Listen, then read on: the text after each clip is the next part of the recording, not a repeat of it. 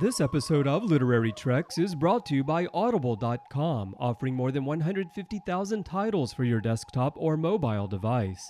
To get a free audiobook of your choice, visit audibletrial.com slash trekfm.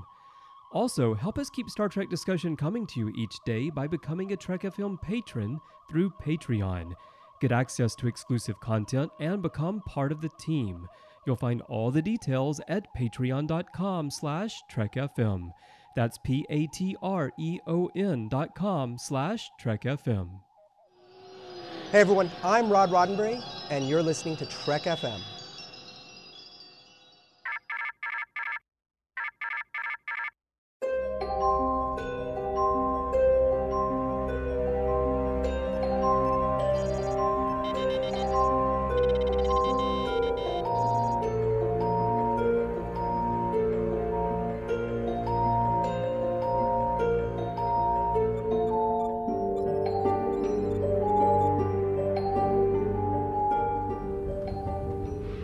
These books? I thought I'd take some light reading, in case I got bored. Welcome, everyone, to Trek FM's dedicated books and comic show. I am just one of the hosts here. My name is Matthew Rushing, and I'm so glad that you have joined us whenever it is that you are joining us here on this illustrious podcast. That's right, I said illustrious. And that's because I have two incredibly fine gentlemen who are joining me this evening, as they always do Bruce Gibson and Dan Gunther, Esquires. How are you, gentlemen? Esquires. Wow. Wow. Th- this gets better every week. These introductions. I'm just impressed, Matt. Well, I, I, I legitimately spend all day just thinking about how I'm going to introduce you guys and how it can be more stupendous than what I've already done. It's getting tough to top myself. Well, that's I'm, really- I'm not going to lie. That that's eating into your reading time. I hope you were able to read our novel for today's episode. Wait, we were, we were supposed to cover a novel? Yes, yes, yes. oh, yeah, that's right. Dayton's going to be here. Okay, uh, let me go back and finish it. But while, while I finish it, let's talk about. Uh, w- you know, we had a new comic that came out, New Visions number twelve, and I did read that.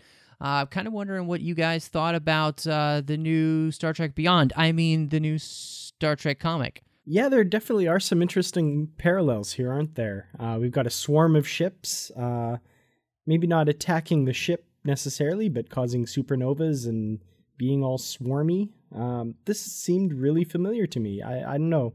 Obviously, Matthew, you noticed that. Uh, Bruce, what did you think of that kind of parallel there? I mean, it was the first thing I thought of when I saw this swarm coming out of an exploding star, and I thought, "Oh my gosh, is this the same swarm we saw in Star Trek Beyond, just a reimagining in a different universe?" And it's not. But I thought, did they really pull this from the movie? Did the movie give them this idea, or did it's just is it just coincidence that maybe they started working on this before they knew what the movie was at? I don't know. But every time Kirk says swarm, I just kept hearing him saying, I was not aware, Mr. Baris, that 12 Klingons constitute a swarm. Excellent. Well, I was just Oh, hoping great that they were going to use the Beastie Boys to defeat them, but then they didn't, and I was disappointed. So, actually, I mean, this is. I think this is, you know, when it comes to the New Visions comics, they've been up and down. I think this is actually a pretty cool story. Uh, it, it's really well told, and for the most part, the artwork looks really good in it. Uh, and so, I, I think this comic really does what it's supposed to do, which is to be basically almost like a lost episode of the original series. And for that, this one hits all the marks, you know. Um, and you know whether or not you have some uh, similarities to Star Trek Beyond or not, that that's neither here nor there. I mean, a lot of Star Trek stories start to reference each other. So I thought that this was really fun, and uh, it just it's like being back in in that universe as if you know this is a comic rendition of a of a episode that we just haven't seen so i i think it gets high marks for that I definitely have to agree with that. It it felt uh, probably the most natural of the uh, New Visions comics we've read. It felt like you said, probably the most like a lost episode of the original series, right down to the kind of ruminations at the end among the characters. You know, uh, what does this mean? What how does this kind of uh, reflect on our humanity and, and what we've done here, kind of thing. It was a very original series feeling right up to the very end there. Yeah, and it Uh, yeah, everything you guys are saying, there was nothing that really took me out of it. There was I think all the the work that was done art-wise was good. The story felt real. I love the interaction with the characters, McCoy even, you know, saying to Spock, "You damn fool, why are you mind melding with that thing or eh, I mean it's just everything it was all hitting its marks. The only the only thing I would criticize is I thought they played a little too much in the how they would write Chekov and Scotty their accents was a little heavy in there. It was sometimes a little I had to take a moment to really kind of translate what they're saying because you know a lot of times with Chekov you replace you know W's with V's or whatever, but this was really taking it a little too far. I thought. Yeah, that's that's always been kind of a constant struggle I notice in the books and comics. Some authors tend to write them just straight, and you just put their accents on in your mind as you're reading, and other authors really do walk you through and and change the words and stuff. And sometimes it's a little jarring, and yeah, it doesn't it, it's it's a little difficult to read sometimes for sure. There's one word chekov had that I can't remember right now, but it was just ridiculous. I was like, no. well, I think this is a, a great place too for uh, the listeners to jump in, whether uh, it's on Twitter at Trek FM uh, or on Facebook at facebook.com slash Trek FM or even on our Babel conference, our listeners only discussion group. Uh, you know, jump in on one of those places. Uh, let us know what you think about this issue of because I think that's a great question about do you like when uh, the accent comes in so heavily or do you would you rather just be able to read whatever it is like scotty or chekov are saying and kind of have that voice playing in your head? I, I think that's a that's a great question. Uh, and of course, you can also uh, email us at trek.fm slash contact. Just choose literary treks and it'll come right to us. So yeah, do that. I'd love to hear you guys' thoughts on that because uh, to to me, it is a real fine line. Uh, and when it gets overly heavy and you're trying to have to read read like a section that Chekov says five times to understand what is it, it's, it's probably a little much. So we do have some other great news, gentlemen, and, and that's that the almighty Star Trek Lit Versed reading flowchart has been updated by uh, Trek BBS user Thrawn, and it's up there at the Trek Collective for everyone. And uh, I got to say, I love when these things come out. I, I swear, I just don't have. I, I want to be able to print it out, you know, but I don't. I mean, I'd have to like actual go to a real printer to print out how big this thing. It's awesome. Yeah, I mean it's it's an incredible resource. Uh, I've consulted this numerous times or directed a lot of people when they have questions about where can I jump in. Like there's so many novels now where you know they're part of some ongoing narrative arc and people want to know oh where what books do I need to read to really get what's going on. And the fact that they're continually updating it every so often is really great too. I mean with a new Star Trek novel being published every month. There's so many new stories that get kind of stuck into this thing.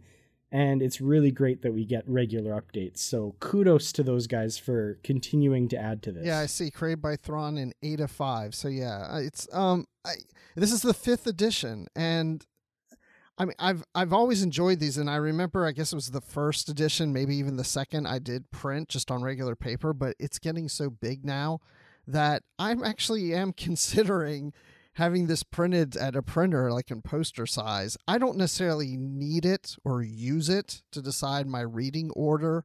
Uh, but I just think it's so fun and fascinating to just look at it. And it's, you can't just fit it all on the computer screen to go through it, but there's so much work in there and just to see how all these different novels can connect to each other. Yeah, I love this thing and I'm, I'm really glad that they keep updating it. And, uh, I do hope uh, somehow one day uh, they'll make a computer monitor big enough to hold it because it is awesome to behold. Uh, well, and and I I just I, I don't know about you guys, but I feel like uh, 2017 is a year that will long live in infamy. It's just going to be an incredible year, and you want to know why? Why? Because Titan and Aventine are coming to the Star Trek collection. Now, we don't really talk collecting here, but since this is about book ships, I could not be more excited. I cannot tell you how. I cannot wait to pre order these puppies and have them on my shelf. I have been wanting both of these ships for so long. Oh, guys, I'm I'm just pumped. Yeah, this is this is really great news. Um, out, outside of the books, actually, if you could see the number of Star Trek starships I have lining my room right now, uh, I have most of them. And the fact that we're getting Titan and Aventine, I mean, this just crosses over into my love of Star Trek books in such a perfect way. Ah, man, to get non canon ships that we know and love from the books in actual physical form that can you can hold in your hands wow, I am really looking forward to this like nobody's business. Yeah, I'm not a collector. I mean, I do buy things occasionally that interest me, and uh, I haven't bought any of these ships. But anytime there's something that's from the Trek literary universe that comes out as a product outside of the books, I usually tend to buy it. So I have my little Captain Mackenzie Calhoun action figure from years ago. I had to have that. And now in this case, I I would want some of these ships. Now, Dan, I know like you said, you've got like a whole bunch of these. How much do these usually cost? What's the average price of a ship? Uh, the regular releases are around now this is Canadian twenty five dollars. Uh, so I think a little bit less I, yeah, US. I think it's like 20, 19 or 20. 20. yeah, I that sounds think. about right. So- Like nineteen ninety nine kind of thing. Something like that. And it's yeah, it's like twenty four ninety nine, twenty five ninety nine Canadian. So, you know, and then the the special releases can be a little bit more expensive. I'm I'm not sure if they're doing these ones in uh, the size of like a regular re- release or one of the large special ones. I'm I'm not sure how those are coming out. I, you know, if either way, I would. I can't wait. Uh, I'd almost rather have them in the larger size, just because Oh, here here. you know these ships are super special to me. I mean, and uh, the you know the John Jackson Miller told us that the Aventine is going to be a part of the Prey trilogy. I'm I'm really hoping we get more of that ship and that crew because, uh, well, I love Ezri Dax and I love the Aventine. And so uh, this just blew me away. The fact that um, we're getting both of them, I'm I'm just so excited. So I'll definitely be pre-ordering these as soon as we can, and uh, I hope everybody will check these out and and get them. So uh, before we dive into the feature, just a few things. Uh, one, we already kind of told you all the places you can find us, but of course you can find the podcast everywhere. We're on iTunes, uh, itunes.com slash Trek FM. That's really the best place to, to find all of the podcasts here at Trek FM, and we're a feature provider there on iTunes. And uh, heck, while you're there, we'd love to have a review and a star rating from you guys. It really helps the show grow. So uh, make sure you do that. But uh, you know, if you're not on iTunes and you're not an- uh, and you're not an Apple user, of course you can find us on Stitcher, TuneIn, or like uh, we're even on YouTube these days. You can just stream us on YouTube, SoundCloud, all sorts of places. We're just really everywhere you can be. So just check us out. And uh, we really do appreciate you listening on any format. And uh, I don't know, guys, what do you say we just uh, jump into the feature and uh, hang out with Dayton? I can't think of a better way to spend my Here time. Here we go. Woohoo! I, I- guys, I can't even. I, I just can't. I don't even have the words uh, anymore for just what and what, how much fun it is when we have an author on. And if anybody was here on the other side of the page, they would have been dying laughing along with us because it's just it's just a joy to have these women and men on the show to talk about their books. And we're excited because we're wrapping up the legacy series tonight with uh, purgatory's key. And uh, dayton ward uh, is here with us. Unfortunately kevin dillmore did have something that just came up he he had to beam away he he couldn't let it go so um but we have the other guy uh dayton ward it, am I saying that Ward right? Uh, Dayton. Is it Woolworth? I don't know. I thought it was Montgomery Ward. There you go. That's him. Dayton, how's it going, man? um, you know, you guys keep inviting me, and I keep calling your bluff. So you know, hi. Dang Here we are again. oh man. you're just putting it out there as a courtesy and hoping that I'll say no. Oh, no, no, no. I mean, it. I every time we're here, it's it's always incredible to me to think. You know, uh, you were here from the beginning, and and um, almost five years now. It's it's just insane that it's been that you long. say it like that, it sounds really bad. It So- does sound really bad, but it has been an incredible journey. Um, and it's led us, I mean, to you guys getting to celebrate the 50th anniversary uh, of Star Trek, which I think uh, is something I just kind of wanted to start there, uh, celebrating the 50th. And I wanted to ask you, with doing this series here and, and getting to write with your buddy Kevin, what were some of the favorite things that you got to do here to celebrate the 50th? And, and kind of on top of that, was there anything that was just I don't know, you personally always wanted to do that you and Kevin finally got to put out there while celebrating, you know, Star Trek's big 5-0? Well, I mean, um, just getting to participate in the celebration in some way was, uh, you know, an achievement unlocked. Um, it's a big deal. I mean, I'm a I'm a fan since you know diapers. So uh, for and for me, that's a lot of years. I'm I'm almost as old as the show is. So um, I've been a fan my whole life, and we got to do a short story for the 40th anniversary. And I, I can't believe I said that out loud that we've been doing this that long.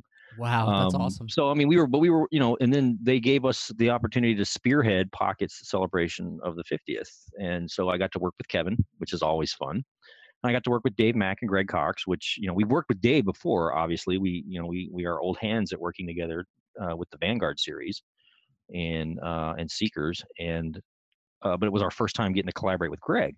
And we're all huge fans of the original show in particular. I mean, we're big Star Trek fans, but we love the original show. So anything that can that can celebrate the original series, we're we were up for. Um, CBS had expressed a desire that we do something. We we up our game a little bit for the 50th anniversary, and asked us to come up with a storyline, uh, you know, either for a trilogy or or more, four or five books. They didn't really know. They just said, "Come up with something big." And so the the four of us went to work brainstorming. We started brainstorming via email, and then we met at shore leave a couple was it almost two years ago now. We started talking about this and started plotting. You know, and we started we wanted to come up with a the, the quintessential style TOS five year mission story. You know, and find a way to rope in something that speaks to the history of the show and the mythology of the show. So that's where the the, the idea of bringing in the other captains came in and them handing off something, you know, from captain to captain uh, came about, and uh, everybody got a little piece of that pie to play with. It was a lot of fun. I mean, it was a lot of pressure because it's the 50th. You want to do it right, uh, but it was a lot of fun. That is pretty. I mean, it's just pretty special to be able to be a part of that uh, legacy, and you know, I guess pun intended. Um, but the opportunity to to really dive in and, and enjoy exploring these characters, uh, you know, after 50 years. I think, I think it's just pretty impressive that Star Trek still lives on in the way it does 50 years later. I mean, there are a lot of things that just kind of die out. I mean, nobody's writing Lost in Space novels anymore, you know, things like that. But there's something specific about Star Trek that captured the imagination for people to want to keep buying books about it and those characters about it. And I don't know, I, I guess getting a little bit nostalgic, since we're here at the end of the Legacy series, what do you think it is that just has uh, transcended 50 years of time and, and space? I think that the series still speaks to people. That they're, you know, the episodes have something to say and the original series tackled a lot of topics in the guise of science fiction that are still relevant, unfortunately, in some cases today. Um, we still deal with social inequality. We deal with you know economic inequality. We deal with uh, race relations. We do you know uh, the industrial comp, the military industrial complex. We deal with all mm-hmm. of that stuff. We were still we were talking about those topics 50 years ago, and here we are 50 years later, and they're still relevant. So I think Star Trek still has something to say, and still finds a way to bring that message to people who are you know just now coming to it. I mean we got a lot of i think we got an infusion with the newer movies and they're going back and looking at whatever it is that they missed out on the first time around. So we're starting to i don't know how much of that is carrying over but there is some of that because uh, I've, I've been able to deal with or you know interact with fans who are fans because of the newer films and then they've gone back to the catalog and looked at all that stuff they missed and realized hey this is not corny like i thought it was. There's there's more here than meets the eye I think that still works for Star Trek because it's you know it's still basically a very positive message about the future that we're gonna we're gonna grow up and we're gonna do great things. We just have to get you know get over ourselves and and, and mature a little bit before we can get there. So this is the 50th anniversary, and you you write a three book series between the the four of you. So how do you? There's kind of a fine line there because to keep it feeling like the original series, like the original TV series that isn't those shows did not transcend a three book series. So how do you make something feel big yet small enough that it feels like the star trek series? That is always the challenge when you write a star trek novel particularly for something like the original series. Um, you don't want to become unrecognizable. You definitely want to evoke the flavor of the show but you want to be able to do things that you that you can only do in in in a in a book or a comic book or some other kind of expanded universe material that you could never do on the show for whatever reason, whether it's budget or time or you know availability of, or technology or whatever. I mean, that's that's one of the things that books have always had over film is that we can you know it doesn't cost us any more money to to throw an armada of alien ships out there because uh, it's just a few more sentences in the book. Um, but at the same time, you want the story to feel like something that you could have watched on the mm-hmm. show it's it's definitely a, a, a tight wire balancing act uh, to do that because you definitely don't want to stray too far afield. That was the sense when I was reading these books because I thought these could go bigger, but you don't want to go too big because it then wouldn't feel like the series. Right. I mean, we, we we obviously got to go a little bit bigger, but um, you don't want to you don't want to move so particularly with again particularly with the original show. You don't want to move too far afield. You you still want it to be recognizable. I mean, I'm not saying that if somebody kicked a boulder, it would be styrofoam. But you know, it's, it's that it, we're trying to evoke that little vibe there. Um, I would like to think that some of these could be work that some of these books that we write could work as uh, episodes of the show or maybe films, you know, feature films. But uh, uh, definitely wanted to. I definitely, in my case, I personally always strive to evoke the flavor of the show as much as possible. Well, and that's something that's really interesting too, because as you're talking about that that interweaving and making it feel like TOS, you know, one of the things that in, just in general Star Trek has done is you kind of have this kind of monolithic culture syndrome where you know Ferengi are greedy capitalists and Klingons are bloodthirsty warriors and oh you know and one of the the things that I really thought was interesting about this book was the way in which you know we're getting a little bit more multifaceted look of, of the Klingons, the Jator, the Silidar. Uh, you know, uh, kind of multifaceted. You know, there's there's different aspects to each of these cultures, and so uh, kind of wondered if there was just that concerted effort to be able to show the differences in these cultures so that it feels you know in a lot a lot of ways more real. Well i mean it's funny you bring up the klingons um, because that actually was a point of discussion at one at, at one uh, at one point during the editing process, our copy editor would have notes for us in the manuscript. Do Klingons have scientists? Are there Klingon scientists? Is that real? is that a real thing? I'm like, well, and to me, I'm thinking, of course they do. Uh, who you know who who does the stuff that's that's required to support the military machine? You still have to have people who build ships and and understand medicine and, and understand science, you still have to have these facets. Uh, they can't of, of all be Klingon meatheads. I mean, even yeah, exactly. They can't all be grunts, you know, on the front line. You have to have the logistics and the support. And yeah, and there are and there would have to be other Klingons that that do non-warrior things. Um, and I, in fact, I revisited that same topic because um, not to stray away from the legacies books, but I, you know, I recently did another one of those travel guides, and this time we're talking about the Klingon Empire, and that was a big note from the copy editor who was not familiar with Star Trek. All she knew was what everybody knows, you know, the basic entry level type information. So I got all kinds of questions about are there Klingon scientists? Are there Klingon this, that, and the other? I'm like, there has to be. you can't they can't all be soldiers but so yeah, it's uh that was that was an interesting note to to have to discuss with the copy editor. It's like uh, yeah, there are Klingon scientists and engineers and non other types of non-military people, or even other types of military people that don't don't necessarily focus on you know combat. Mm, yeah, Just like you would in a real military. I mean, there's you know the, even even the, the modern day military has has members who do not or who are not in the combat arms field. They are in some sort of support or logistics field. So yeah, I mean that's you're right though star trek does have a tendency particularly in the filmed episodes to to portray a culture as being very monolithic and very you know they're all the same and you only meet with half a dozen of them but they represent the entire civilization. So yeah we definitely tried to break away from that. Well going back to something you said earlier about you know some of these things that unfortunately are still part of the discussion i feel like that's a big one. Like a lot of people see cultures that are not their own as being very monolithic. Like you know, all people from a certain part of the world are terrorists or all people from, you know, someplace are just warmongers. All people who follow a certain religion are this way or that way or not the other way. And Yeah, I mean, I don't know that we consciously set out to bust that down, but I mean, obviously that's a nice byproduct of, of what we tried to do. Um, is that yeah, not don't you know don't judge everybody by a few. Uh, that would be that's actually you'd think that would be a Star Trek tenet, right? Mhm. Uh, don't judge the act, don't judge the whole by the actions of a few. It'd be a nice idea. Absolutely. And on top of that, I mean, I think that's great because you know you have the character of Gorkon here, who's working with Sarek, and he is the, I would say, almost the prototypical Klingon that will transition us from TOS to TNG. And uh, I, I I love that he's in this book, and and we're seeing that more. Um, that softer side of Kirk, you know, obviously before his son has been murdered by Klingons, and him hoping for a better future. And I just I love how Kirk at this point in his life he can see that transition happening uh, because of what he's seeing in, in these different types of Klingons. And I I just I thought that was something that was really cool. And like Dan said, it, it it's it still speaks to our world today and and what we hope it could be like.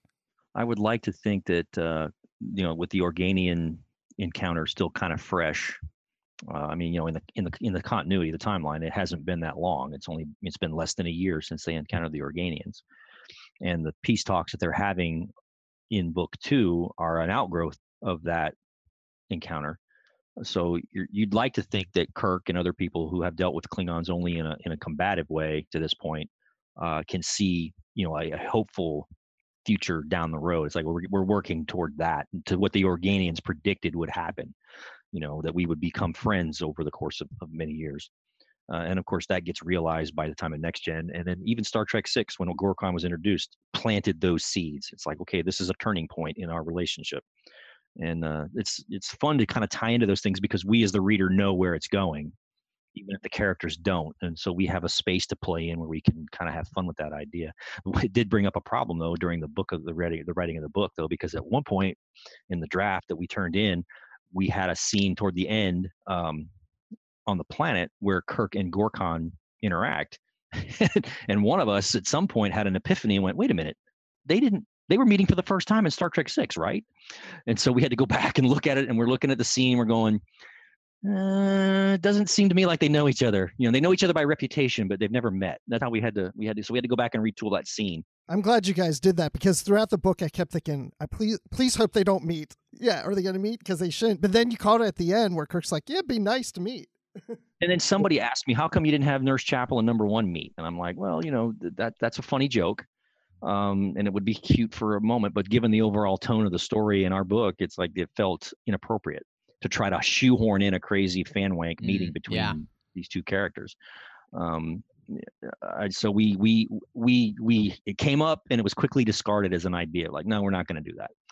Um, just wouldn't feel right. It'd be like trying to tack on a funny post-credit scene to the end of one of the Planet of the Apes movies. Yeah. After they all end on a down note, here's a here's a comedy routine, you know, or Nick Fury asks Cornelius to join the Avengers or something. That would be good. but then yet again, you killed Gorkon, and we know he doesn't really die. So why was that decision made? Exactly. We, I mean, we. That's the part of that. You know, that's that's one of the hazards of writing a tie-in book for a property that you know where the these characters are not going to die in this book. You know, they're not going to die. You know, they're going to be they're going to be alive by the end of the book because that's just what happens when you write a book like this. So it's not about the destination; it's about the journey. Was that your way of hinting in the fact that these people re- really might not be injured in this other realm, and they might not be dying because we know Gorkon really doesn't die? Was that supposed to be a hint? You know, we were trying to we were trying to drop hints as much as we were trying to drop hints as early as Greg's book that this okay. is not that all is not what it appears to be, and and then and then Dave carried the burden of of starting to reveal it to the reader that this is not what it appears to be. Um, I know we're into spoiler territory now, so uh, for those of you who have not read the book, sorry. Uh, we will try to skirt spoilers. But yeah, I mean, it was from the very beginning when when the first encounters with what's going on uh, in the other realm, we started dropping these little hints that all is not as what it appears to be, and um, Dave took on the, the the task of introducing that idea to the to the reader for real, and then we got the, we by the time we pick up the baton, it's you know pretty much a given that uh, things are existing in a space that are that we're not familiar with. That's very different from how we live and how we exist. So it was a lot of fun. It was uh, definitely a lot of a lot of coordination, a lot of drinking, at least on my end. well, that's something that I really loved about this is over the course of three books, you're really able to develop this kind of otherworldly space uh, in this alternate universe. Um, and I, I'm personally, I'd love to hear more about the other dimension. It's kind of this Inception matrix, and you know, really one of the most unique things uh, in a Star Trek book, exploration-wise, that we've seen in quite a while. I think.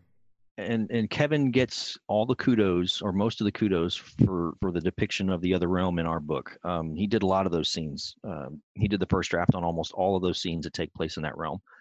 Um, he wanted to take on that challenge, and to, I'll be honest, I'm not a big I'm not in, big into metaphysical storylines or which is where we kind of went with this.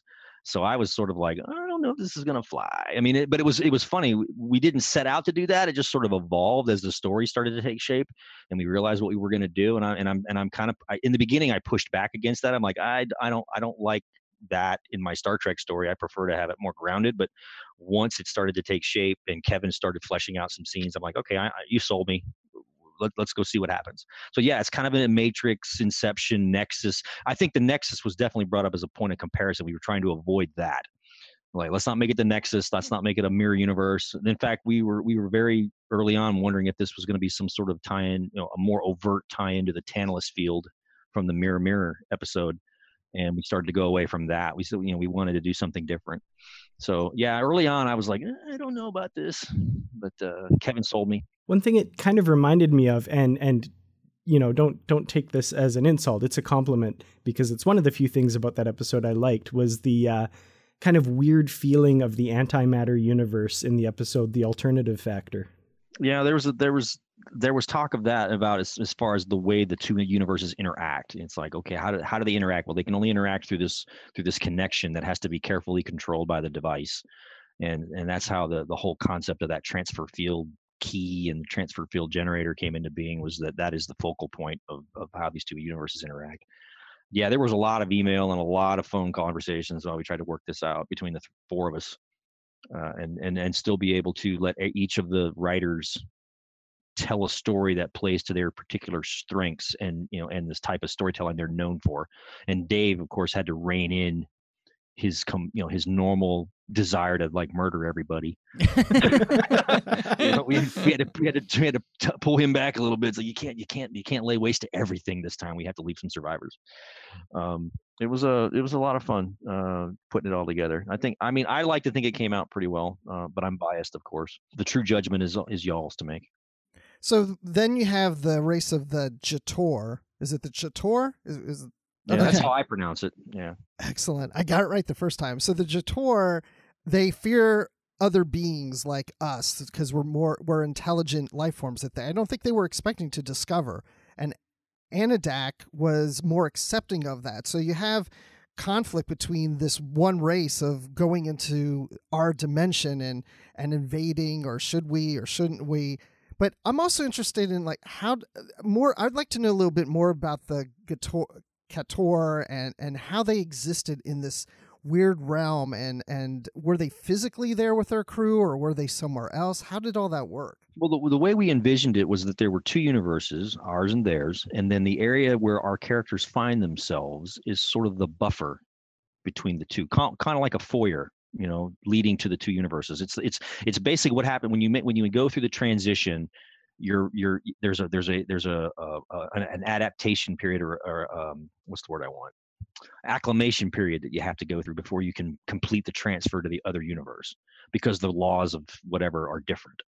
Um, that was our intention with the with the with the thought space that they find themselves in and the, and the manifestation of abilities and all these and all these crazy things that happen. So in other words we don't really know to the extent that the other universe would be different because we only got to see those portions of it for very brief periods of time before the Jator came through to the buffer zone, so to speak.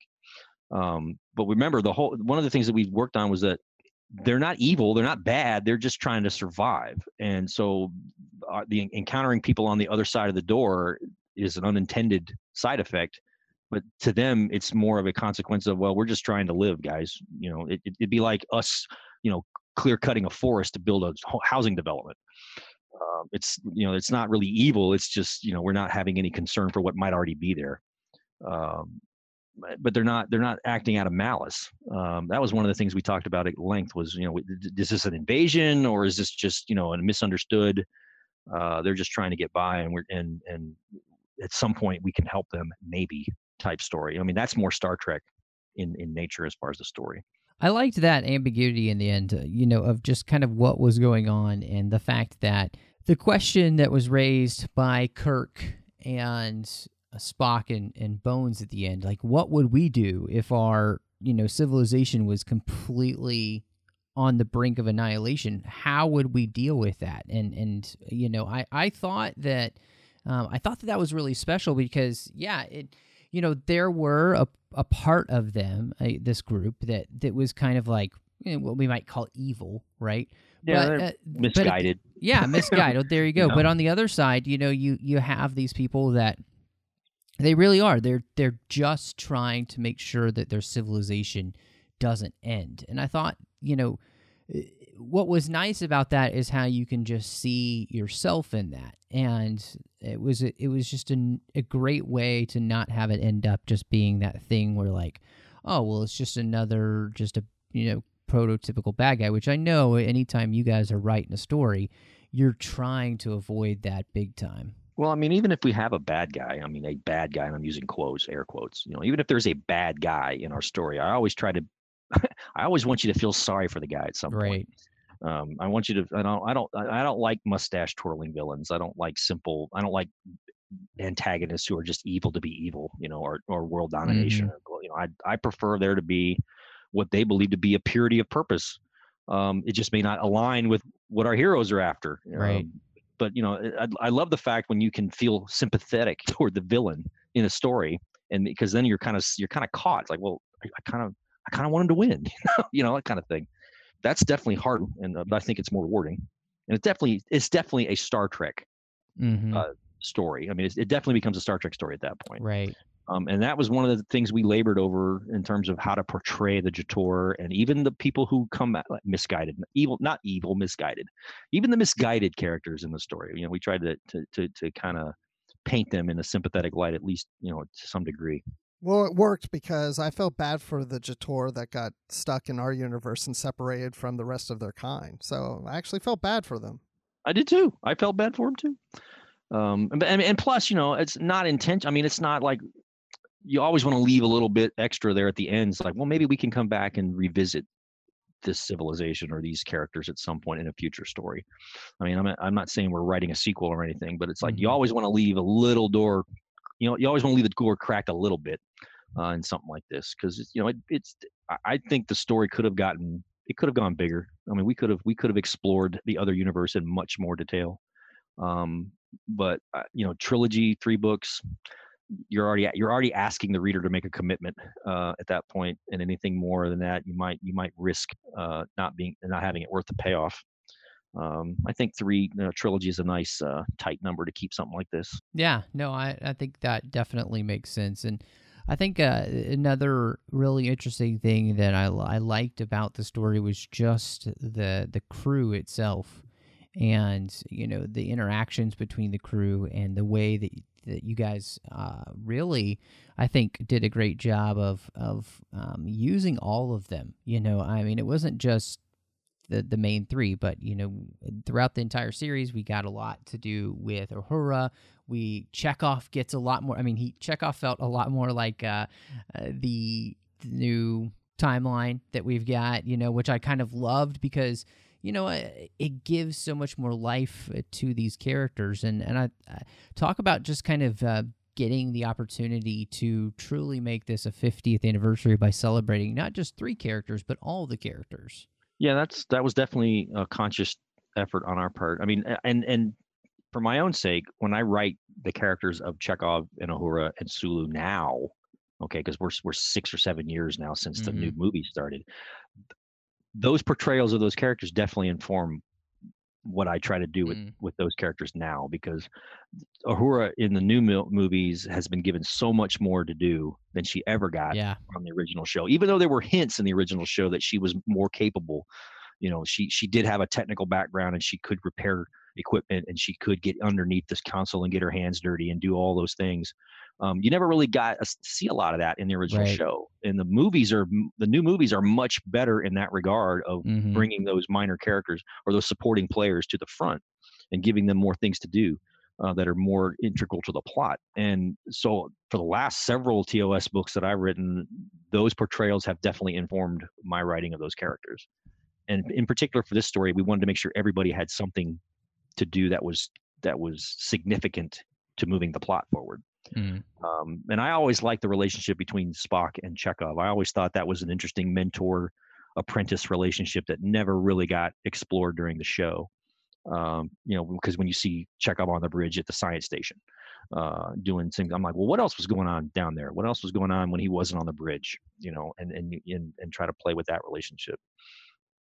So yes, definitely. Um, conscious decision to try to get everybody to play ball at least, or you know, get everybody to play with the ball at least once. Yeah, I think those scenes came across really well. I loved, uh, you know, having worked as a teacher myself, just the little prompts and cues Spock was giving Chekov. I really appreciated that. It felt really genuine. but that's what you would expect to see in a, in a, in a real setting like that. It's uh, you know uh, uh, someone who's in charge of a department or in charge of a group of, in this case, you know, I know there, I know Star, Starfleet's not the military, whatever, um, but that's the sort of relationship you're supposed to have. If you're a Yep. leader like that, you are a mentor, you're a teacher, you're always teaching your job to the next people in the chain of command so that they can take over when you move on or whatever. Um, that's realistic. So to me, and that definitely got short shift, you know, short sheeted during the show um, and you don't even see that in the films but in this in the books we have space to do that. So definitely fun for me because it can't always be spaceship battles and, and and fights on the ground. You have to have you have to have those good character moments. And you have to have love stories too. gotta have a love story once in a while sure. But i mean it's we have the space to do that and it's fun to kind of give added to you know you're not redefining the character you're just kind of adding another slice uh, Mhm. you know to to their to their backstory i mean we can't we obviously can't make any huge changes to the character particularly if you're doing it during the five year mission um, so you have to find ways to kind of wedge in a little bit of characterization or or backstory that we haven't done before Well, that's one thing I did want to ask. You know, I, 50 years, you know, we 50 years these characters have been around and, you know, writing in th- this era, you know, it, it's it's got to be fun but also challenging because, you know, how do you give dimension to characters that are that age? But like you just said, you have to stay within the framework of the original series, and so you, you can't do anything too crazy how uh, is it almost a way of like tricking us into thinking we're getting something we're not or like I don't, I don't, I don't know if it's so much tricking. It's just okay. Let's approach this from, uh, you know, like for, I'll use the Spock and Chekov example. You know, the the only real visual evidence that we had of them working together is, you know, you see Chekov at the science station, Mhm. or Spock and Spock is in a briefing room or someplace else on the ship, and he calls up to the bridge and he tells Chekov to go to a console and do something. You know, um, so obviously there's a relationship there, and you know, in my opinion, or in my eyes, when I see a young officer like Chekov, that guy is basically at the point in his career or woman. Uh, they're learning. They're constantly learning on the job. I mean, they learned all their the basic stuff at the academy and whatever school they went to. Now they're really learning how it works for real. Um, and the only way they're going to do that is if the senior officers who've already been doing this for a while teach them you know the real way it works in the fleet in the in mm, the, in the yeah. real in the trenches. And so you don't get to see that because of the, the nature of the show. So and again it, it goes back to we have the place we have the space to do that. And but how do we do it and maintain consistency with what we saw on the show? It's like we obviously chekov did not become a science guru overnight and replace spock but you know there's there's plenty of room there for for a, an ongoing mentor relationship between him and spock.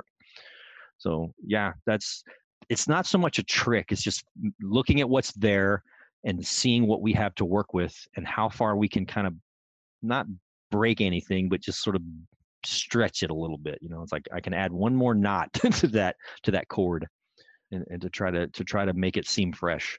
It is hard uh it, and then sometimes you'll get halfway through a scene that you're writing and you go you know what? I just remembered the episode where this totally doesn't make sense. You know, go back and start all over again. Um, it, it can be hard. One of the things we did for this, though, I don't know if it came up in the uh, in the interviews you did with Greg or Dave, but we we made a conscious decision to have these books stand apart from the rest of the novel continuity. Uh, we didn't go out of our way to overtly contradict anything, but we, you know, we the idea was that anybody who was a casual fan and just jumping on board for the 50th anniversary could grab these and not Mm. have to worry about reading all the other stuff. Kind of the way they did with Crucible back uh, Right. during the 40th anniversary. That was the idea. Well, and it's funny because I I'm trying to think like and and guys help me out, Dan and Bruce. Did was there anything that jumped out at you that made you feel like it wasn't? Because I felt like you know, for the most part, there wasn't anything where I was like, oh, that doesn't mesh with what they did in so and so book, you know. So I think there were a couple of minor references to stuff that you would know if you had read the other books. Like if you were reading, like for example, uh, in our book we referenced the Defiant, mhm, and okay, we yeah. referenced characters from the Defiant that we created for Vanguard and Seekers, and or, or for the Vanguard series. Um, Mhm. So if you read the Vanguard books, then you know who those characters are. But if you haven't read the Vanguard books, they're just another name, you know. Mhm. Uh, so when that was, I mean, we sprinkled those kinds of references in, but we didn't refer to, like, example, the Vanguard storyline. You know, we didn't make any right. overt references to that. So we definitely, definitely toned that, and we we thought about it. We're like, because originally the idea was we were going to do this massive crossover with TOS and Vanguard and Seekers and engineers and whoever else we could find. Um, that was that was an early idea that we batted around. Uh, and decided not to do that because we wanted to be we wanted it to be more accessible to uh, a casual or a new reader. Mm, yeah. I did enjoy the little name drop of the uh, Corps of Engineers coming in and cleaning up yet another James Kirk mess. that was pretty good. Pretty sure their whole field manual was written with that in mind. It's like, okay, another Kirk mess. Here we go again. Um, Yeah, isn't that just what they do all day? Like that's why they were formed. You know, it was like kind of like that Department of Temporal Investigations. They have, you know, Section 1701. That's just Kirk's temporal violations. They have a whole office dedicated to dealing with that. Um, The bottom of their dedication plaque says to boldly go where that jerk Kirk has gone before. you know what? If, if they don't, we need to call Eaglemoss and have that made. that Um, would be awesome. That would be awesome. Awesome. I'd put that on the wall right next to my Enterprise plaque. Oh, I love it. To re- to to to was it to not to boldly go, but to more like to inevitably go where you know Kirk has screwed up something before. You know, so, yeah, that's that's a great idea. Well, let's call Eaglemoss and get that going. Let's get a petition going for that. Oh gosh, I love it. Perfect. Well, even though you didn't directly reference other novels, but were other novels an influence? Like when it comes to the character of Joanna McCoy, was any from her novels like The Crisis of Centaurus uh, an influence on this book? We did revisit some of those books to read to make sure our, that our portrayals could be consistent. I mean, uh, that's actually one of my favorite uh, of the old older pocket novels is Crisis on Centaurus. Um, and we even made you know when when we decided we were going to use the planet Centaurus, we're like, well, okay, but here's a here's a novel set on that planet. Um, and I think if we were to really look at the chronology, this story takes place before that story, so we're good. I think we're okay chron- chron- chronologically. Um, don't, but I, I don't want to swear to that just yet. Um, I just remember I remember pulling it off the shelf when it, when we were navigating towards Centaurus as the planet where they were going to hold this peace conference. I remember uh, flipping through it, thinking, "Is there anything here that we need to be aware of?" Because we definitely, like I said, even though we we intended this to be accessible to everybody, we didn't go out of our way to contradict anything. And, and and if we could avoid contradicting something, then we then we then we zagged in that direction. We're like, Mm. let's not let's not step on so and so's novel. Let's not step on this episode or you know this comic book or something. Um, unless it was uh, you know Keith DeCandido, then we walked all over everything. uh, no, no, no. We did, we we did, we did have a couple of conversations. We were like, well, there was a novel where that happened. You know, let's not do that. Uh, in fact, one of the reasons that Christopher Pike does not appear in this novel uh, directly is because Greg had just come off writing uh, "Child of Two Worlds," Mm-hmm. which is a very Pike era. Uh, uh, it's very it's very much a Pike era novel, and he didn't we didn't want to contradict that, and we didn't want to do another follow up to that so soon. Uh, so that's why Nurse or Number One gets elevated to get to you know guest star status uh, for this book. Uh, we, we didn't want to overtly contradict that, and we didn't want to just revisit another Pike story. But I, I remember the early conversations we had where one of the things that we were going to hinge the plot on was that the only way to get to information that Pike has is to have Spock mind meld with him to get to get some piece of the puzzle, you know, that we needed. And then we decided not to even do that. Um, we just decided that uh, after after his turn in, in Greg's other book that uh, number one could could fill in that stead. Well, and that's speaking of Spock. It, it was really interesting to see how you guys uh, built upon Enterprise with Amanda and Sarek, and I think for me that was one of the things that I really liked about this book. Especially as we had been uh, recently rewalking through the old uh, Enterprise uh, relaunch novels that were covering the Romulan wartime period, and they really use that connection between Trip and T'Pol. First time we'd really seen that, and I love how you guys kind of bring that idea that this happens for Vulcan couples, and you know people who are um, in a relationship with a Vulcan uh, of this magnitude, and so I really liked seeing that. And and I, I, Amanda just jumped off the page. I feel like uh, her and McCoy would be like pinochle buddies. Uh, so. yeah, yeah. Actually, the, she one of the themes that we were talking about early on with the books was that the, the overriding, the overall theme of the of the entire trilogy would there would be family uh, family connection, and of course that plays a big part in our book. Uh, how Spock and Sarek are able to work together to solve the problem. Um, but we had to be conscious of the canon because in Unification, the next gen episode, Spock specifically tells Picard that he and Sarek had never melded. There is no ambiguity. we're like, well, how do we get around this? And then one of us hit on the idea of her his connection to Amanda. They would be linked telepathically and to some degree so Spock could communicate with Sarek using Amanda as the conduit. That's how that came about. Because yeah, we we were like, how are we going to get around this? How are we going to around? In fact, it was even specifically outlined in the in the outline that we or in our synopsis to give to CBS that you know we're not contradicting canon. This is how we're going to do this because it, it came up. So yeah, that, so that's one of the reasons why she plays such a large role, particularly in our story, um, is to facilitate that uh, that turn of the plot with Spock and Sarek. Well, I like that you specifically called that out in the book too. When they're when they are communicating, Spock says it's almost as though there's a wall in between them, and I can't get through that. And it's marked CBS for some reason. and uh, how far can we walk up to that line and not cross it? Because uh, I mean, Spock's line in unification is absolutely point blank specific. This never happened. I'm like, okay, we there's no. It's not like Trip dying at the end of Enterprise where there's some room to wiggle. You know, it's like uh, this was absolutely no room for for, for maneuver. So we're like, but we can get around it. Hang on. Um, yeah, it's uh that's the other hazard of dealing with this kind of story. It's like, oh, there's always there's always something that you can't violate canon wise. But that's the challenge. You know, it's not a, it's not it's not a limitation, it's a challenge. Well, you changed my perspective on Amanda and McCoy, and I don't think it was intentional but I kind of felt like those two could hook up if Sarek wasn't in the picture.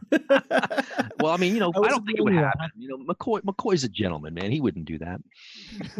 but I like the idea of them being pinochle buddies or bridge partners or, or, or you know something. I, I, can totally see that happening. I, I, would like to see more Amanda, and I think uh, I mean there's been some hints that Amanda might factor into a Discovery. I've heard rumors to that effect. I mean, you've seen the same website articles I have but they were they were hinting that she might show up at some point because of the timing of the story. I'm like, well, maybe maybe we'll get more about Amanda in that in that uh, setting. We'll find out. I'm waiting to find out, just like you guys are. Awesome. Well, speaking of discovery, uh, something that kind of leapt off the page to me in the final pages of the novel, Kirk's kind of ruminating about you know the goal of of of Star Trek, basically, and uh, he has a perfect summary of the theme of Star Trek, distilling it down to one word. And this just jumped off the page discovery. I, uh, I swear, I swear, I swear that was unintentional. I did not do that. I did, because when I wrote that, they hadn't announced the name of the show yet. And then when, but it was, but it came up while we were doing the reviews, and I'm like, well, now how about that? You know, that's that's a nice little bit of a serendipity do. Um, but I swear on whatever you want to swear on, I did not do that deliberately. It was a total lucky out for us. Oh, it's so perfect. Like like it almost if if you weren't aware of the timing of when it was written and stuff, you would swear it was guerrilla marketing for the new series because that is perfect. I'm happy to tell that now that way. I'm, I'm totally happy to edit the tape and make it that's the, the official storyline. But I swear I, I, it was not intentional. It was just a lucky happenstance they opted to call the show's Discovery. I'm like, how about that? Somebody's reading my stuff. So no. Um, oh, you know, it was just Kirsten. You know, I no, mean, she was reading. You know, she was reading the copy edit, and she's like, "Oh, that Dayton. I'm, gonna- just not that good, man. I really am not. and, and and I mean, I just got lucky. I'm lucky, not good. I'm happy that it worked out the way. I really. It took me a, probably the better part of a day to write that last page because I was I was aiming aiming so that you could turn into the opening narration, and uh, and I and I literally edited and revised and added and subtracted so that I could get to the point where you could turn the page and see the opening narration. I don't know how many times I revised that that last page because it was like, okay, they could they could stick it on the end of this if I'm not careful, you know, because they're always monitoring our word count and page counts. I'm like, I got to get it to a point where they have to turn the page and see the na- the narration. I want it to be the last thing they read, and so I just spoiled the entire end of the book, didn't I? Um, so yeah, I was, but I mean, I wanted I wanted the Kirk's thoughts to naturally bridge to that narration, and um, somehow I, I I ended up with you know discovery is that key word, and then all of a sudden here, hey, here comes Bryan Fuller calling his new show Discovery. I'm like, this is an awesome, awesome selling point. Thanks, Brian, for pimping my book that way. No, it's uh, it was pure luck, pure luck. I'll I'll never be that lucky again. well, I did want to to kind of go back a little bit because uh, something to me that I really liked about the series, and and anybody who's listened to the show knows how much I love the character McCoy, and so anytime that there's a focus on him, I really really like that, and I loved that this series dove into him as a parent and finding a way to repair that relationship with Joanna, which I I, I will be completely honest that last scene between them had me choked up a little bit. Uh, and so, uh, talk about just kind of um, getting an opportunity to dive into that side of McCoy that, you know, we just don't see very often, which is kind of disappointing because it's not like there's a lot in canon that you could really, you know, have to worry about. Well, I mean, first credit where it's due. Those scenes were written by Kevin, uh, at least the first draft of them. Um, I may have gone in and polished them, but that uh, the, the the scenes with Joanna and McCoy and the scenes with Amanda and McCoy were all written first draft by Kevin. So all of that stuff that you like about McCoy's character in that book, that is totally on Kevin. Um, all I did was go in and add a coat of wax or something. Um, that was all his doing. Uh, that was independent of our outline. He totally came up with that as he was developing those scenes for those characters. Um, and I had a, I had a lot of, I enjoyed reading them. I mean, I actually forgot I was working, you know, while I was reading some of those scenes. That's how good a job he did on them. And that speaks to Kevin's strengths. Kevin, Kevin is definitely the stronger writer of the, of the two of us when it comes to those types of nice character moments. You know, that kind of give you a breather between the big action pieces or the bigger plot pieces. Um, he's definitely that's his bread and butter. He can definitely make a, a scene sing in that way. I I just And I That's all I'm going to say. That's nice about Kevin tonight. That's done. I hit my quota. and if he wants more said, he needs he to come more, on the show got to pay himself. up. All right. Yeah, that's I- I- right. Well, okay, so we alluded to a little bit earlier, but I know that um, you've been very busy in the Star Trek world. You've been writing a lot. Um, first, just wanted to ask you about uh, the uh, Hidden Universe Travel Guide for Vulcan and the fact that you are jumping in and, and of course, writing the one for Kronos as well. Yeah, let us know. Um, some of the things that uh, you enjoyed so much about Vulcan that made you want to dive into a whole new planet. Well, the reason I'm doing the Kronos book is because my editor asked me to. um, I mean, there were there was talk about the Klingon book um, very early on, even while I was still writing the Vulcan book. Um, the Vulcan book came about because apparently Insight Editions, who's the publisher, uh, came to CBS with this idea of doing uh, not just Star Trek travel guides, but but travel in in universe travel guides for some of the different licensed properties that they do books for. So, like for example, there's another one coming out later this year that ties into Marvel's cinematic universe as told from the point of view of characters from Guardians of the Galaxy. So, but it's all going to be under the same hidden universe umbrella brand uh, that you know goes across the top. So, uh, so there's going to be Star Trek and, and Marvel Cinematic, and a couple of their other licensed properties may also get this treatment, and they'll all be offered under this hidden universe banner, the way you would just go to get a Frommer's guide for Japan or Thailand or wherever it is you go on vacation. So they came to CBS with this idea, and um, the, the the the John Van Citters at CBS recommended me for the job to write the Vulcan book. He said we want it to be kind of lighthearted. We don't not parody, but a little lighthearted, a little not not quite so serious, and, you know, maybe a little irreverent in places. Uh, and and for whatever reason, he decided that I was a good fit for that kind of a project. because you know me, I'm totally serious all the time. uh, so I uh, I had never worked with Insight Editions or those folks before, so uh, I got I got to you know work with some new people, and it was a tremendous amount of fun. It was a lot of work, but it was a lot of fun um, fleshing out Vulcan in, in in not only the in the ways you would expect, but also making some left turns and, and throwing some stuff at you that you might not expect. One of the things we talked about was that you know Vulcan being a founding member of the Federation, for, and now we're what almost 300 years after that event. You know, they they it would be people would be migrating to that planet the same way people move from one country to another here. Right. So why not have a cosmopolitan flavor to some of the larger cities like the capital city? You know, why wouldn't it be like New York City or Paris or Tokyo, where it's very cosmopolitan and very diverse? Uh, you know, representing not just Vulcan, but you know, numerous members of the Federation. So of course, there has to be stuff that appeals to all those people who live there, plus tourists. So that was that was what drove the Vulcan book. Like Ferengi yeah, exactly. Well, I mean, you know, the Ferengi are going to go wherever they can make a buck. that's that's a given, right? So the idea, and then of course I threw in the in joke about well, Quarks is now a franchise, so we're going to have the, Quarks bar. Uh, and now whether or not there's a Quarks bar on the Klingon homeworld remains to be seen. You'll have to read that book.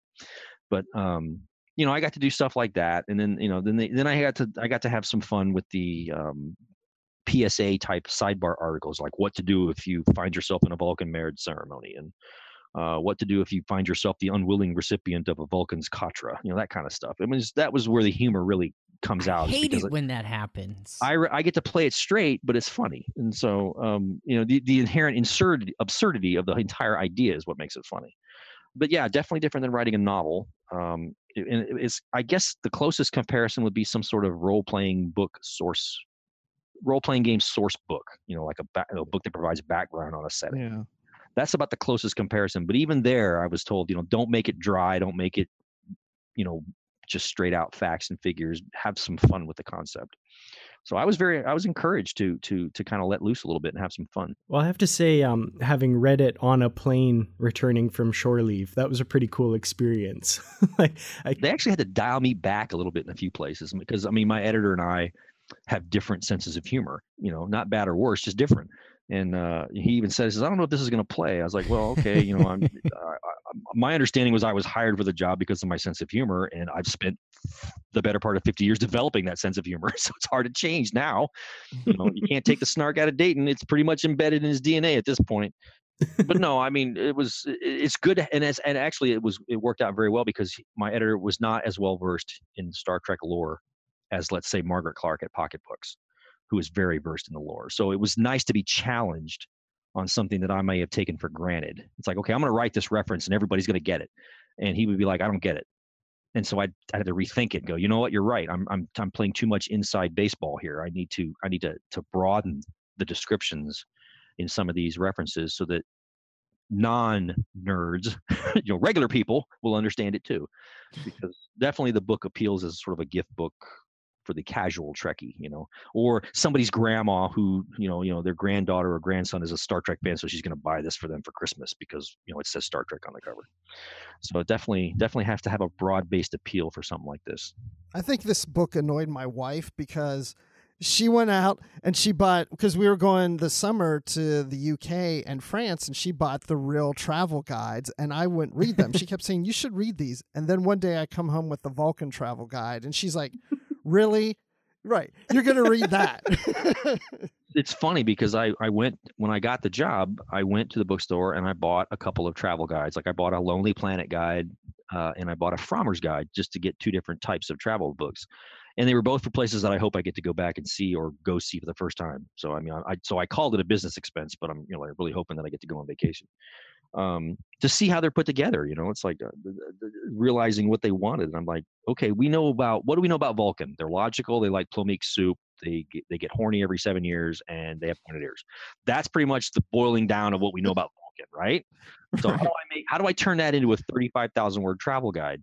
Including points of interest where you can go eat and stay and vacation and get photo ops and all the other things that you expect from a real travel guide. That was the challenge.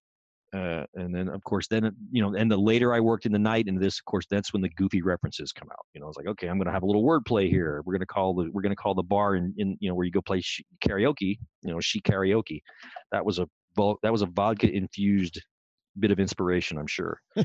um, you get punchy after a while, but I mean, it, it just goes to the to the to the larger uh, effort of trying to make it accessible and fun and a little bit irreverent and written casually. So it's not written by Vulcans; it's written by you know the staff of a company who writes travel guides.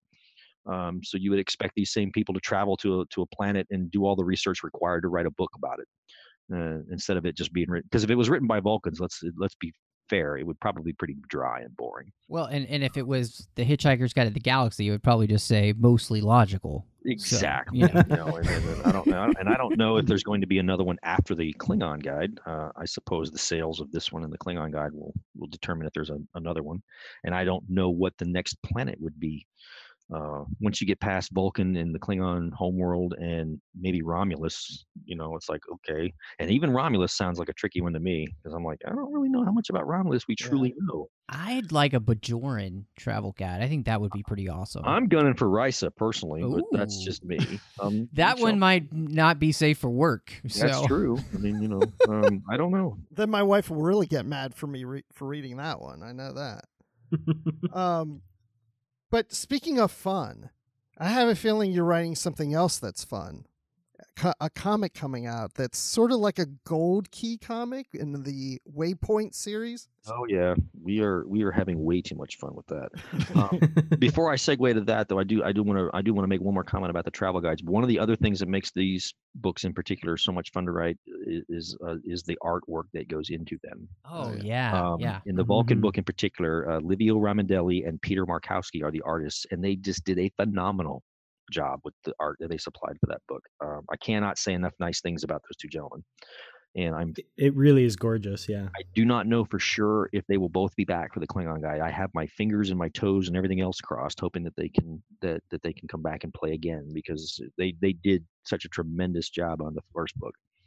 Um, and and so that will segue into working with artists and and, and on this on this comic book that that Bruce brings up we were invited by the editor at IDW, uh, Sarah Gaydos, who's who oversees the Star Trek line, among other things.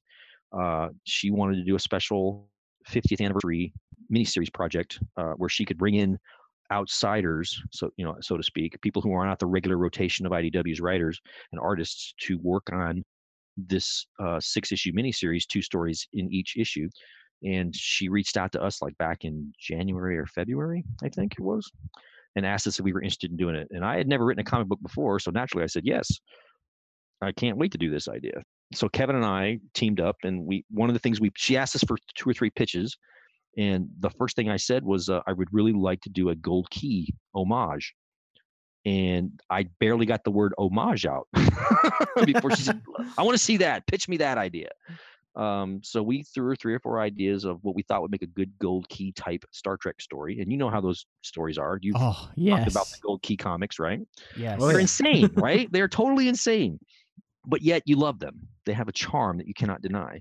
And uh, so we she picked the, the one that she liked of our pitches and and and then put us to work back in the summer. Uh, in fact, we turned in our manuscript right after the Vegas convention in early August um, and then it got approved. And then she told us that Gordon Purcell, who is a veteran artist and, and including a lot of Star Trek during, like for example, DC's run uh, and Malibu Comics run of Deep Space Nine comics, he's he's definitely got a lot of Star Trek under his belt. So she told us that he was going to be the artist, and so we, Kevin and I, are both you know comic nerds, so we were excited by that to, to be able to work with somebody like Gordon and uh, when we started talking about what the art would look like you know so we obviously we're going for the we're going for the gold key look but you know we want to do loving homage not slavish recreation you know it's definitely which definitely uh, plays to gordon's style um, and i just yesterday saw the first colored page with it's been inked and it's it's not even the final colors it's just a preliminary like here's a color test basically and oh my god i feel like i'm eight years old again. These comics are hysterical. Uh, the colors are bold and they're and they're they're they're gaudy in a couple of places and we're trying to recreate the look of the newsprint that was used for the pages in the old comic books. So there's awesome. you know they're not white they're kind of off white you know there's this and there's some there's even an element of flaking in in the panels of the artwork to make it look like just a cheap newsprint that didn't print very well and it's kind of coming off the the ink is coming off the page a little bit you know in spots and splotches there's there's even that detail. And we're just we're laughing way too much and having way too much fun it's insane cannot wait to see the finished product i think i'm going to buy like 700 copies of this thing when it comes out. oh, that's too cool. That sounds really awesome. they're going to be they're going to be birthday and christmas presents for like the next 10 years to There you everybody I go. You, yeah, you just Um, sign them and give them away. You're like, I'm famous. exactly just like here here's my card but I mean, we're I mean, everything is being recreated. Even the even the if you look at the old Gold Key comics and you open up just any page at random, they follow a very strict panel layout. hmm Yes. Six, there's you know it's a six panel layout and they vary it sometimes like a double panel across the top or the bottom or whatever depending on the need of the storyline. They don't have defined borders. You know, the, the color just ends at the end uh, at the at the imaginary border where the gutter starts. You know, and it's like and and the and Gordon's totally recreated that style. And in fact, I saw the first panel of the Enterprise flying toward a planet with flames coming out the back of the nacelles, and I literally said, "I want that tattooed on my thigh."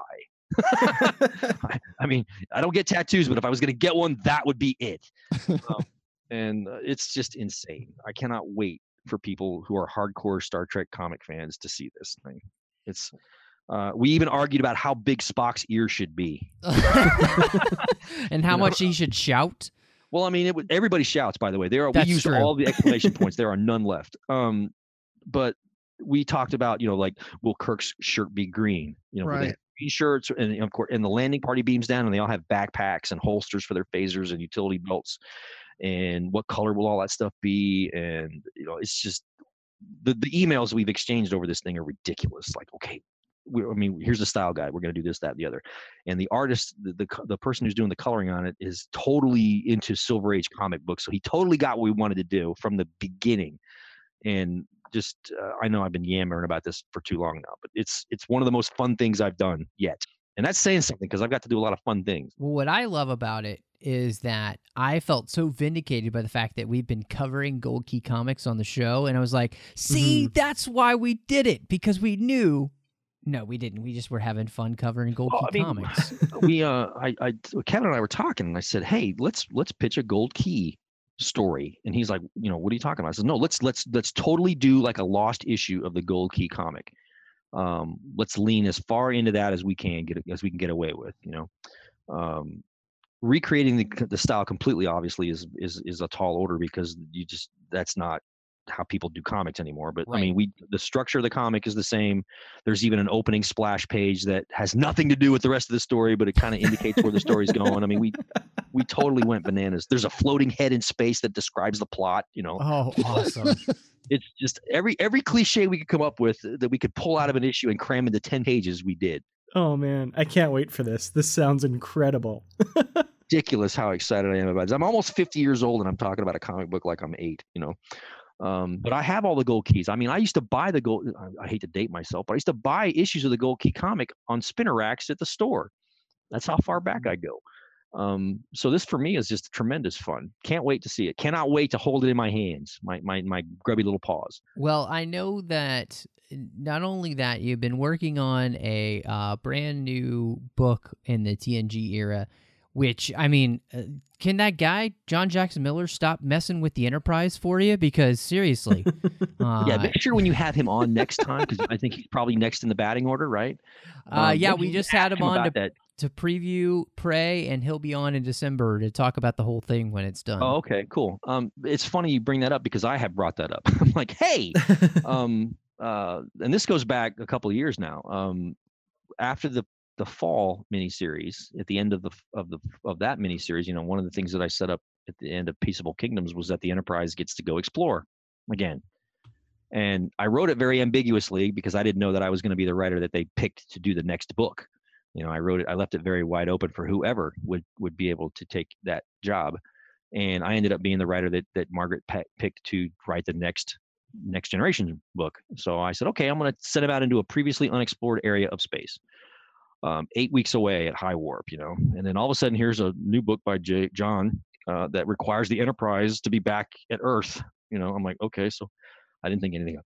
It. And then I wrote Armageddon's Arrow, and I started thinking about the follow up to Armageddon's Arrow. And while I'm writing the one that you're talking about, it's called Headlong Flight. I find out that John is coming back to write a trilogy of books that requires the, the Enterprise to be back in you know in Federation space. They backtrack a lot. I'm like, it's an eight week one way trip, people. Um, you know, and I and I keep trying to set up things, and it's like, oh, and then and again, apparently it happened, you know, yet again. So I'm like, okay, enough. You know, I, I I'm hoping I can get left alone for one more book. I mean, I mean all this in good fun, of course. It's just the way it goes. But um, the the book, I'm actually working on two next generation books for next year. One is called Headlong Flight, and that is a follow. It's a follow up to Armageddon's Arrow and John's Prey trilogy. I think. Wait a minute. Yeah. Okay. And then then the one I'm writing. I'm in fact I'm I'm doing the review on it now for my editor. It's called Hearts and its its working title is called Hearts and Minds, and it's another next generation novel that takes place after Headlong Flight. But it also incorporates elements that you may remember from books that I've written before, uh, from History Shadow and Elusive Salvation. There's a tie to those books as well, but this time involving the next gen crew that's coming later in 2017. I don't know the exact publication, but I want to say it's either summer or fall. Uh, I don't I don't know what the calendar for 2017 looks like yet. But before that will be John Jackson Miller's epic new story featuring Admiral Picard. Sure, there's an epic four-part John Jackson Miller story coming um, that will that will totally derail what I'm trying to do.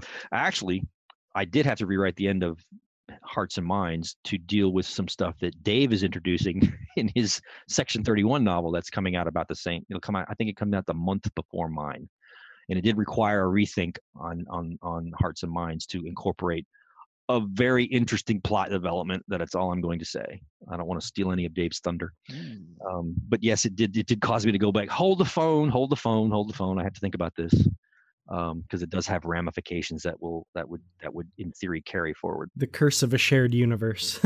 it's a challenge. It's not a curse. It's not. It's not. It's not. It's not. Yeah, it's a challenge. It's and and then sometimes the challenge requires alcohol, but you know that's the way that goes. I knew the job was dangerous when I took it.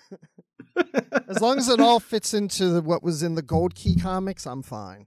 Yeah, as long as as long as it doesn't violate the Gold Key canon, I'm happy. Yeah, um, yeah. That's, the, that's the, my or, canon baseline, absolutely. Or the UK comics, even if you've never read any of those. Yeah. And those are yes. if, if, you think the Gold Keys are insane, wait do you read the UK comics, um, the strips from the UK. Have, have you seen any of those yet? Oh yeah. oh my yeah. God, those are completely off the hook. I totally want to write a story that ties into one of those. I mean, that picture of the shuttlecraft getting grabbed by the kraken or whatever that thing is with the tentacles. I'm like, I can write that follow up. I can totally do that thing. Well, you mentioned Armageddon's Arrow, and I just want to say congratulations because you won a Scribe Award for that. I did. Thank you very much. Um, mm-hmm. I was as surprised as anybody. um, I know that sounds coy and, and, and, and, false modest, but false modesty. But I mean, considering the people who were nominated in that category, I was willing to bet all the money in my pockets that um, one of the other nominees would get it. Specifically, Jonathan Maberry, who is just a fantastic writer and a fantastic person, um, and you know, just a hell of a storyteller. And I, I'm thinking I'm going up against him I have no chance. You know, it's uh, so I was as surprised as anybody when they called that one out. I didn't. I did not. My check did not clear, so I don't know how they decided to pick me. so, but thank you. I, I, appreciate it. it. Was it's nice because uh, I I've gotten a lot of nice comments about that book, and I'm I'm happy with the way it turned out.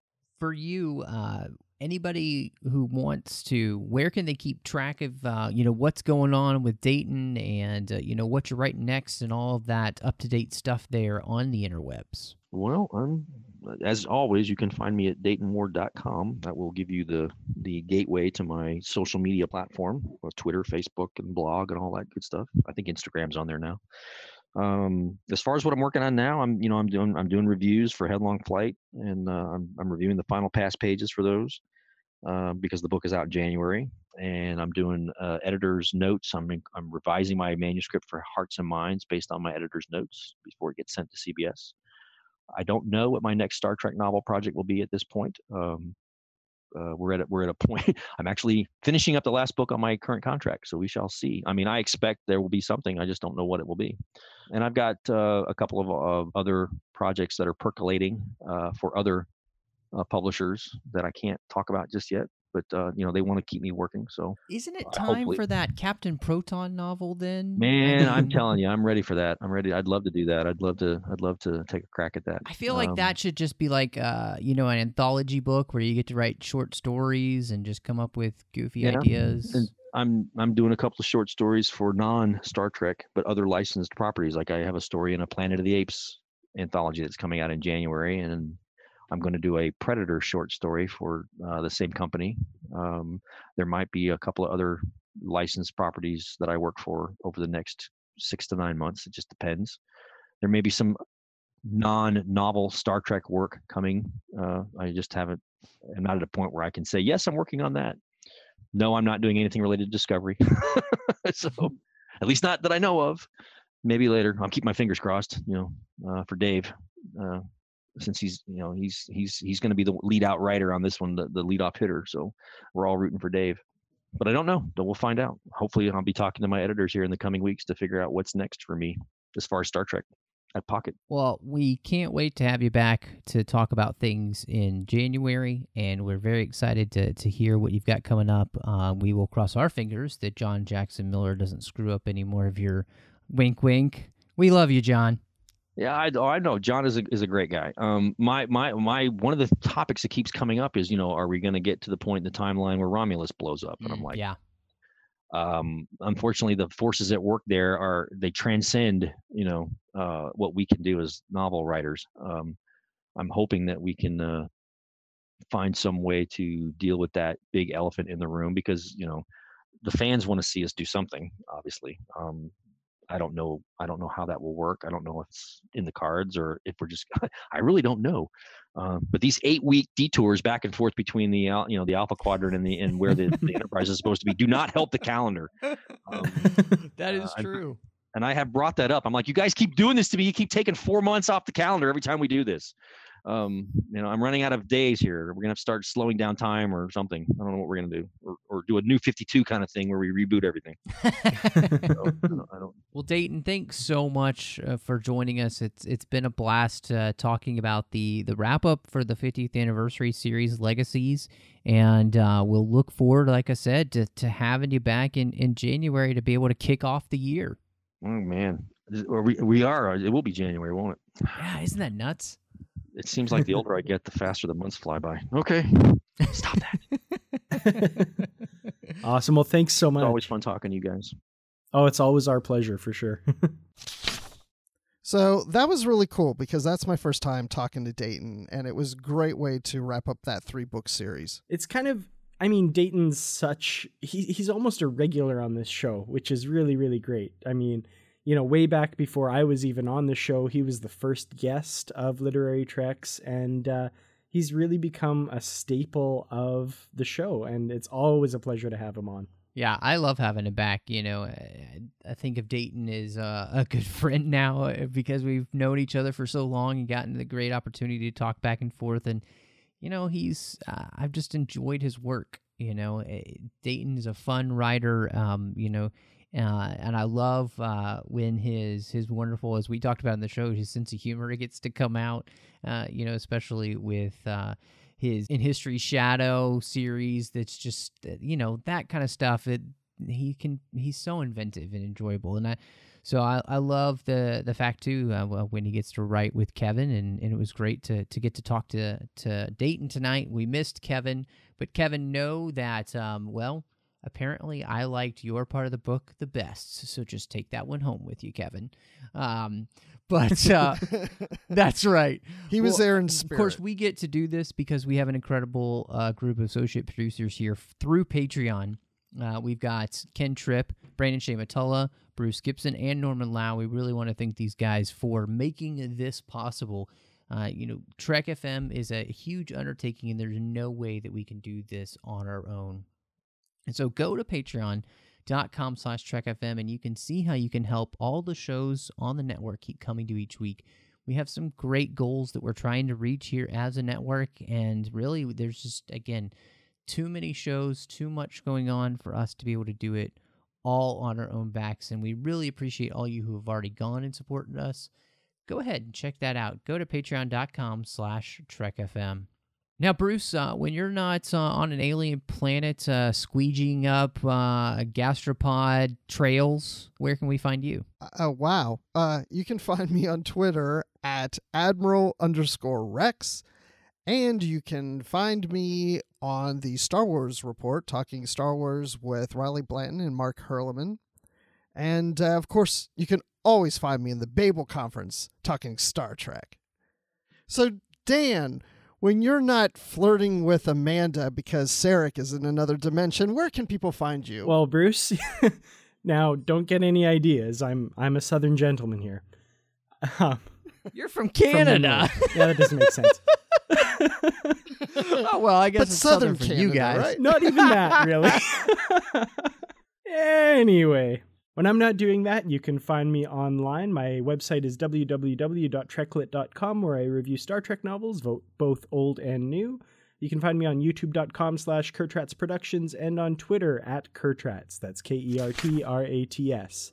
And Matthew, when you're not linking minds with all your friends trying to rescue them from a strange alternate universe, where can we find you? Oh, I'm so drained. That was that was an ordeal. I'm I'm not gonna lie, but uh, I I probably tweeting about it in Matt Rushing 02. Uh, you can also find me on Instagram and Rushing.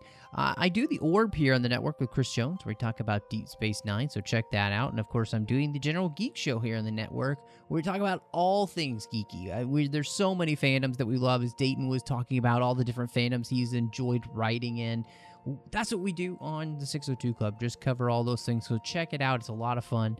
And then I'm on another show with my good friend John Mills called Aggressive Negotiations. Uh, of course, you can find that on thenerdparty.com or also on iTunes. And that is all about Star Wars. John and I pick a fun topic each week and we just sit back and talk about it. It's a lot of, I just, it's a blast. Just don't miss it. So that's Aggressive Negotiations. Look us up on iTunes. And while you're there on iTunes, uh, you know, make sure you hit us up, the Literary Treks, with star rating review. Then will really help us out, and we'd really appreciate it. And of course, if you do, we will mention you on the show. Well, thank you so much for joining us, and until next time, live long and read on. You call that light reading? To each his own, number one.